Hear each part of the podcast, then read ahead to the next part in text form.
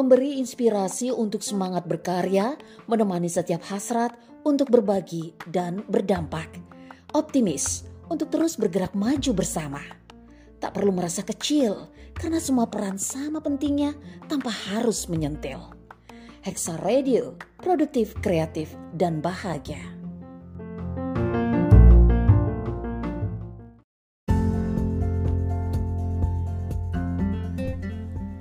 Informasi hari ini menghadirkan berbagai informasi yang berkaitan erat dengan dunia perempuan dan perannya sebagai ibu, mulai dari parenting, pendidikan, kesehatan keluarga, hingga kecantikan.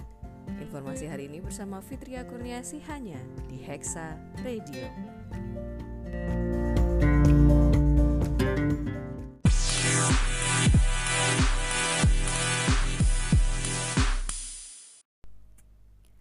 Assalamualaikum warahmatullahi wabarakatuh. Hai hai sahabat Hexa. Jumpa lagi dengan saya FK di episode baru Informasi hari ini. Kali ini jadi episode perdana di tahun 2022 ya. Yap, nggak kerasa tahun sudah berganti. Di episode kali ini saya akan berbagi informasi seputar resolusi tahun baru. Sesuatu hal yang sangat familiar ketika tahun berganti. Selamat menyimak ya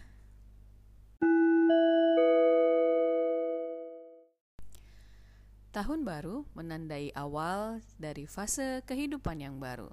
Tahun baru mendorong Anda untuk memperbaiki diri dan mengubah kebiasaan Anda di masa lalu. Hal ini membuat banyak individu merasa perlu untuk membuat awal yang baru dan melupakan tahun yang sudah lalu. Itu memaksa Anda juga untuk menjadi versi terbaik dari diri Anda sendiri. Tidak heran ya, banyak orang yang lantas membuat resolusi untuk mengawali tahun yang baru. Resolusi tahun baru adalah janji yang Anda buat sendiri untuk meningkatkan hidup dan bekerja untuk mencapai tujuan pribadi. Hmm, macam-macam ya resolusi tahun baru. Ada yang menurunkan berat badan, menghentikan kebiasaan buruk, atau mewujudkan impian. Mulai dari membeli rumah, menikah, memiliki pekerjaan impian, hingga impian-impian lain yang belum terwujud di tahun sebelumnya. Rupanya ada beberapa alasan yang mendorong orang membuat resolusi setiap tahun baru. Setiap awal tahun baru memberi Anda catatan yang bersih. Anda merasa mampu meninggalkan masa lalu dan fokus pada masa kini. Ini hampir seolah-olah e, seperti Anda mendapatkan kesempatan kedua ya untuk meningkatkan kualitas kehidupan. Sebenarnya apa sih alasan banyak orang membuat resolusi di tahun baru? Nah, tahun baru ini biasanya membuat Anda merasa lebih aktif dan berdedikasi. Anda merasa penuh harapan dan bertekad untuk memperbaiki keadaan di tahun baru. Secara mental, mudah untuk meyakinkan diri sendiri untuk memulai awal tahun baru. Tahun baru juga merupakan waktu yang wajar bagi Anda untuk merenungkan dan menilai hidup. Anda dapat melihat apa yang telah Anda capai di tahun lalu dalam introspeksi dan karenanya membuat resolusi untuk yang akan datang. Heksagonia membuat resolusi mewakili keinginan untuk membuat perubahan positif dalam hidup. Meskipun kebanyakan orang tidak dapat bertahan atau mempertahankan resolusi tahun baru mereka, itu masih memberi mereka kepuasan karena selangkah lebih dekat menuju tujuan mereka dan bekerja ke arah itu. Ini menetapkan tujuan sepanjang tahun. Resolusi tahun baru Anda memandu Anda sepanjang tahun dan membantu Anda mencapai perspektif tentang hal-hal ketika Anda merasa tak ada tujuan atau merasa bingung.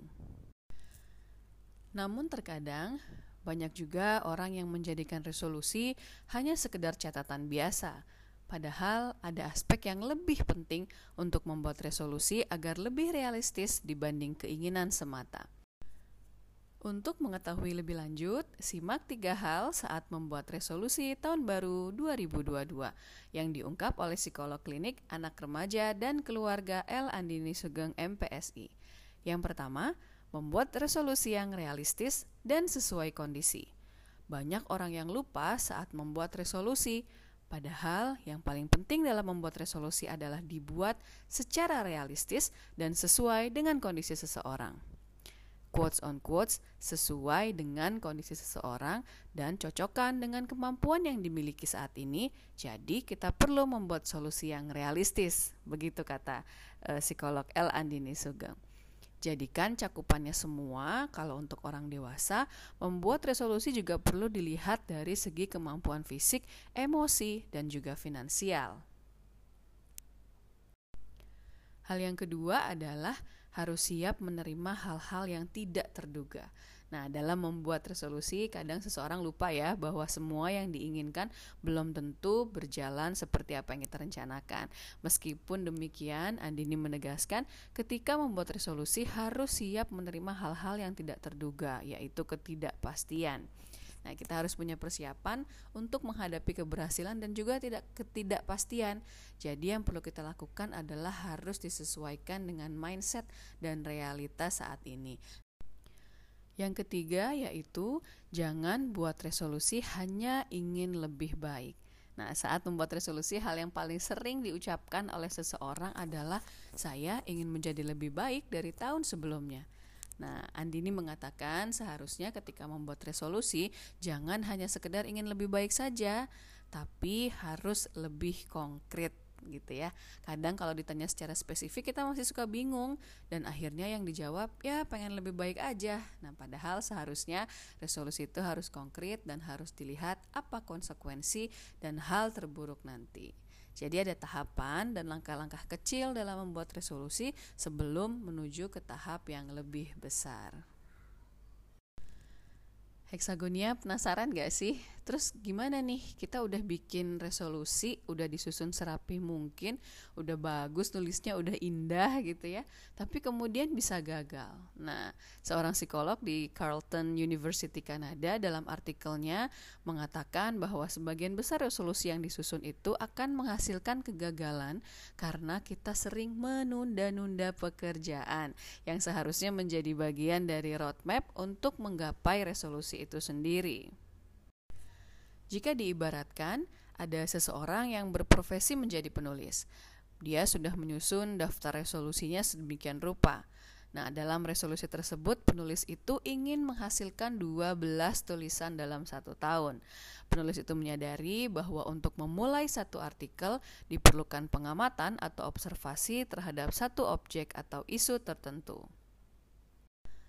Namun, Sampai menjelang berakhirnya paruh semester kedua, observasi itu tidak kunjung dilaksanakan.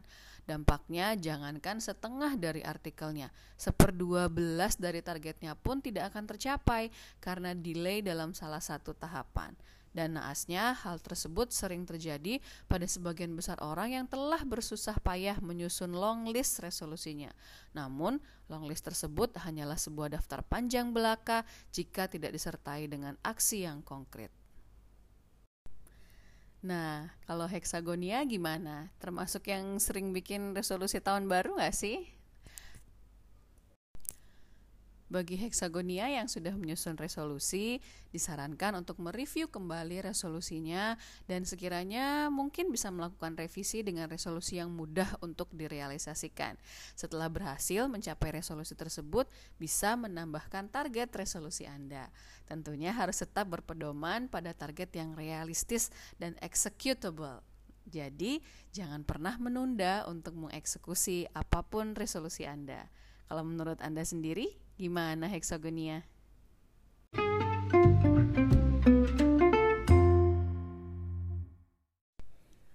Terima kasih sahabat Hexa sudah mendengarkan episode kali ini. Tetap stay tune ya di Hexa Radio.